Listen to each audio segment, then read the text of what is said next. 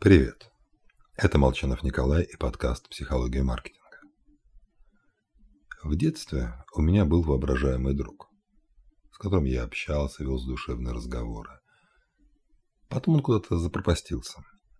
И лишь в институте, прочтя работы МИДа, я понял, что он вовсе не исчез, а стал обобщенным другим. Это очень интересная штука. Мы постоянно делаем выбор, корректируем поведение с учетом того, что скажут, подумают, выбирают другие. Но кто вообще все эти люди? Мы же не перебираем каждый раз в уме всех известных нам людей, пытаясь спрогнозировать, как бы они поступили на нашем месте. Так вот, согласно МИДу, они превращаются в обобщенного другого, который включает в себя интегральную оценку всех мнений, с которыми нам приходилось сталкиваться в жизни. И именно его реакцию мы представляем, когда прикидываем, как окружающие среагируют на тот или иной поступок. Сознательно мы не задумываемся об этом. Но когда читаем написанный лично нами отчет или стих, то проверяем не столько, устроит ли он нас.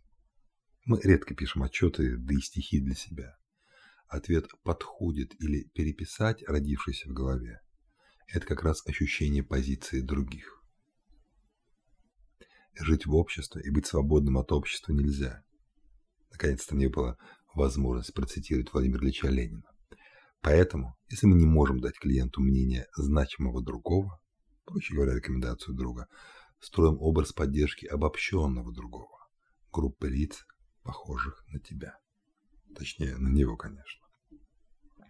С вами был Николай Молчанов и подкаст «Психология маркетинга».